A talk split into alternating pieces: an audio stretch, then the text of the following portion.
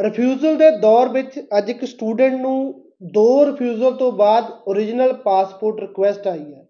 ਸੋ ਮੈਨੂੰ ਲੱਗਿਆ ਅਹ, ਜਿਹੜੀ ਕਾਫੀ ਕੰਪਲਿਕੇਟਡ ਐਪਲੀਕੇਸ਼ਨ ਸੀ ਤੁਹਾਡੇ ਨਾਲ ਸ਼ੇਅਰ ਕਰਨੀ ਚਾਹੀਦੀ ਆ। ਦੋ ਤਿੰਨ ਜ਼ਰੂਰੀ ਗੱਲਾਂ ਇਸ ਐਪਲੀਕੇਸ਼ਨ ਨੂੰ ਲੈ ਕੇ ਮੇਰੇ ਦਿਮਾਗ ਵਿੱਚ ਸਨ। ਸੋ ਇਸੇ ਕਰਕੇ ਅੱਜ ਗੱਲ ਕਰਾਂਗੇ ਸਟੂਡੈਂਟ ਗਗਨਦੀਪ ਕੌਰ ਦੀ। ਗਗਨਦੀਪ ਕੌਰ ਦਾ ਮੈਂ ਤੁਹਾਨੂੰ ਪਹਿਲਾਂ ਦੱਸਿਆ ਦੋ ਰਿਫਿਊਜ਼ਲ ਤੋਂ ਬਾਅਦ ਕੈਨੇਡਾ ਓਰੀਜਨਲ ਪਾਸਪੋਰਟ ਰਿਕੁਐਸਟ ਆਈ ਹੈ, ਯਾਨੀ ਕੈਨੇਡਾ ਸਟੱਡੀ ਵੀਜ਼ੇ ਦੀ ਐਪਲੀਕੇਸ਼ਨ ਅਪਰੂਵ ਹੋਈ ਹੈ। ਸੋ ਸਭ ਤੋਂ ਪਹਿਲਾਂ ਓਰੀਜਨਲ ਪਾਸਪੋਰਟ ਰਿਕੁਐਸਟ ਸਟੂਡੈਂਟ ਦੀ ਹਮੇਸ਼ਾ ਜੋ ਸਭ ਤੋਂ ਜ਼ਰੂਰੀ ਡਾਕੂਮੈਂਟ ਹੈ ਕੈਨੇਡਾ ਸਟੱਡੀ ਵੀਜ਼ੇ ਦੇ ਪ੍ਰੋਸੈਸ ਦੇ ਵਿੱਚ, ਉਹ ਹੈ original passport request so student ਦਾ ਨਾਮ ਗਗਨਦੀਪ ਕੌਰ ਹੈ। ਗਗਨਦੀਪ ਕੌਰ ਜੋ ਕਿ ਰਹਿਣ ਵਾਲੇ ਨੇ ਮੋਗਾ ਦੇ। ਐਂਡ ਇਹਨਾਂ ਦੀ ਮੈਰਿਜ ਹੋਈ ਆ ਸ਼ੁਭਪ੍ਰੀਤ ਸਿੰਘ ਧਾਮੂ ਨਾਲ, ਜੋ ਕਿ ਰਹਿਣ ਵਾਲੇ ਨੇ ਨਥਾਣਾ ਦੇ। ਸੋ ਸ਼ੁਭਪ੍ਰੀਤ ਆਪਣੀ ਸਪਾਊਸ ਦੀ ਸਟੱਡੀ ਵੀਜ਼ਾ ਦੀ ਐਪਲੀਕੇਸ਼ਨ ਸਾਡੇ ਕੋਲ ਲੈ ਕੇ ਆਏ। ਜਦੋਂ ਉਹ ਐਪਲੀਕੇਸ਼ਨ ਸਾਡੇ ਕੋਲ ਲੈ ਕੇ ਆਏ, ਤਾਂ ਉਦੋਂ ਦੋ ਵਾਰੀ ਆਲਰੇਡੀ ਗਗਨਦੀਪ ਦੀ ਐਪਲੀਕੇਸ਼ਨ ਰਿਫਿਊਜ਼ਡ ਹੋ ਚੁੱਕੀ ਸੀ। ਪ੍ਰੀਵੀਅਸ ਐਜੂਕੇਸ਼ਨ ਦੀ ਗੱਲ ਕਰੀਏ, ਇਹਨਾਂ ਦੀ ਮੈਡੀਕਲ ਆ 2020 ਦੇ ਵਿੱਚ। 7 not less than 6 ਇਹਨਾਂ ਦਾ ਆਇਲਸ ਦਾ ਸਕੋਰ ਹੈ। ਸੋ ਸਟੂਡੈਂਟ ਨੇ ਪਹਿਲਾਂ ਜਿਸ ਕਾਲਜ ਦੇ ਵਿੱਚ ਅਪਲਾਈ ਕੀਤਾ ਸੀ, ਉਸੇ Mohawk college. Office admin health services ਦਾ ਡਿਪਲੋਮਾ ਸੀ, ਜਿਸ ਦੇ ਵਿੱਚ ਕਿਤੇ ਨਾ ਕਿਤੇ ਇੰਗਲਿਸ਼ ਤੇ ਬਾਇਓਲੋਜੀ ਦੇਖੀ ਜਾਂਦੀ ਹੈ। ਸੋ ਸਟੂਡੈਂਟ ਦਾ ਇੰਗਲਿਸ਼ ਦਾ ਤੇ ਬਾਇਓਲੋਜੀ ਦਾ ਜਿਹੜਾ ਸਕੋਰ ਆ, ਉਹ ਚੰਗਾ ਸੀ। ਕਾਲਜ ਐਂਡ ਕੋਰਸ ਬਿਲਕੁਲ ਸਹੀ ਸੀ। ਸੋ ਜਦੋਂ ਸਟੂਡੈਂਟ ਸਾਡੇ ਕੋਲ ਆਇਆ ਹਮੇਸ਼ਾ ਦੀ ਤਰ੍ਹਾਂ ਕਿਉਂਕਿ ਸਟੂਡੈਂਟ ਦਾ ਜਦੋਂ ਦੋ ਵਾਰੀ ਵੀਜ਼ਾ ਰਿਫਿਊਜ਼ ਹੋ ਜਾਂਦਾ, ਤਾਂ ਕਾਲਜ ਤੋਂ ਉਹਨਾਂ ਦਾ ਮਨ ਚੱਲ ਜਾਂਦਾ। ਪ੍ਰੀਵੀਅਸ ਕੰਸਲਟੈਂਟ ਤੋਂ ਵੀ ਮਨ ਚੱਲ ਜਾਂਦਾ। ਇਹ ਆਬਵੀਅਸ ਦੀ ਗੱਲ ਆ ਵੀ ਜਿਹੜਾ ਹਿਊਮਨ ਨੇਚਰ ਆ ਵੀ ਜਦੋਂ ਕਿਤੇ ਨਾ ਕਿਤੇ ਆਪਾਂ ਨੂੰ ਸਕਸੈਸ ਨਹੀਂ ਮਿਲਦਾ, ਤਾਂ ਆਪਣਾ ਉਹਦੀਆਂ ਕਈਆਂ ਗੱਲਾਂ, ਸਹੀ ਗੱਲਾਂ ਵੀ ਆਪਾਂ ਨੂੰ ਗਲਤ ਲੱਗਣ ਲੱਗਦੀਆਂ। ਸੋ ਸਟੂਡੈਂਟ ਕਿਤੇ ਨਾ ਕਿਤੇ ਰਿਫੰਡ ਪਾਉਣ ਦੀ ਕਾਲੀ ਦੇ ਵਿੱਚ ਸੀਗਾ। ਮੇਰੇ ਖਿਆਲ ਦੇ ਵਿੱਚ ਇੱਕ ਮੇਲ ਕਾਲਜ ਨੂੰ ਉਹਨਾਂ ਨੇ ਰਿਫੰਡ ਦੇ ਲਈ ਕਰ ਵੀ ਦਿੱਤੀ ਹੈ। ਬਟ ਜਦੋਂ ਸਟੂਡੈਂਟ ਮੇਰੇ ਕੋਲ ਆਇਆ, ਮੈਨੂੰ ਲੱਗਿਆ ਇਹਨਾਂ ਦਾ ਕਾਲਜ ਤੇ ਕੋਰਸ ਬਿਲਕੁਲ ਸਹੀ ਹੈ। ਸੇਮ ਹਮੇਸ਼ਾ ਦੀ ਤਰ੍ਹਾਂ ਅਸੀਂ ਪ੍ਰੀਵੀਅਸ ਐਜੂਕੇਸ਼ਨ ਪ੍ਰੀਵੀਅਸ ਐਪਲੀਕੇਸ਼ਨ ਸਾਰੀ ਦੀ ਸਾਰੀ ਚੈੱਕ ਕੀਤੀ।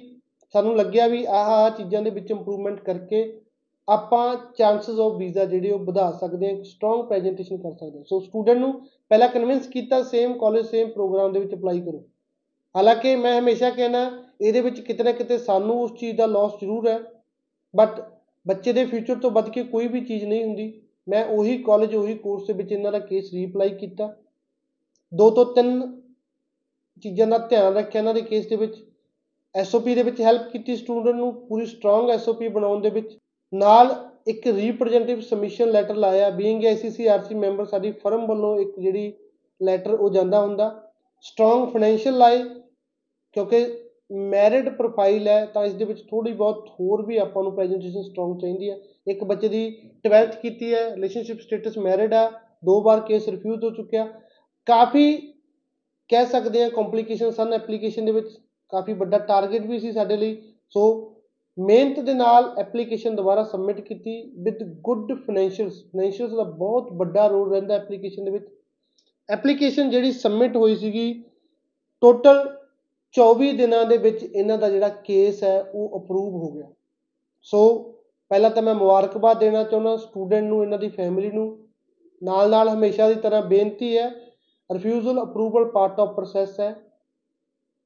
ਸਟਰੋਂਗ ਪ੍ਰੈਜੈਂਟੇਸ਼ਨ ਲਾ ਕੇ ਕੇਸ ਰੀਅਪਲਾਈ ਕਰੋ ਰਿਫਿਊਜ਼ਲ ਤੋਂ ਬਾਅਦ ਘਬਰਾਓ ਨਾ, ਕਿਸੇ ਪੈਕੇਜ ਦੇ ਚੱਕਰ 'ਚ ਨਾ ਪਾਓ ਕਾਲਜ ਕੋਰਸ ਚੇਂਜ ਕਰਨ ਦੇ ਚੱਕਰ 'ਚ ਨਾ ਪਾਓ। ਅਗਰ ਤੁਹਾਡਾ ਕਾਲਜ ਐਂਡ ਕੋਰਸ ਸਹੀ ਆ ਸੇਮ ਕਾਲਜ ਤੇ ਕੋਰਸ ਤੇ ਰੀਅਪਲਾਈ ਕਰਨਾ ਚਾਹੀਦਾ ਇੱਕ ਰਿਫਿਊਜ਼ਲ ਤੋਂ ਬਾਅਦ, ਦੋ ਰਿਫਿਊਜ਼ਲ ਤੋਂ ਬਾਅਦ ਜਦੋਂ ਤੁਸੀਂ ਕਾਲਜ ਕੋਰਸ ਚੇਂਜ ਕਰਨ ਦੇ ਚੱਕਰ 'ਚ ਭੱਜਦੇ ਹੋ ਕਾਲਜ ਫਿਰ ਵੀ ਚੇਂਜ ਕਰ ਲਿਆ, ਕੋਈ ਗੱਲ ਨਹੀਂ ਡੈਫਰ ਨਹੀਂ ਮਿਲੀ ਸਮਟਾਈਮਸ ਆਪਾਂ ਨੂੰ ਚੇਂਜ ਵੀ ਕਰਨਾ ਪੈਂਦਾ।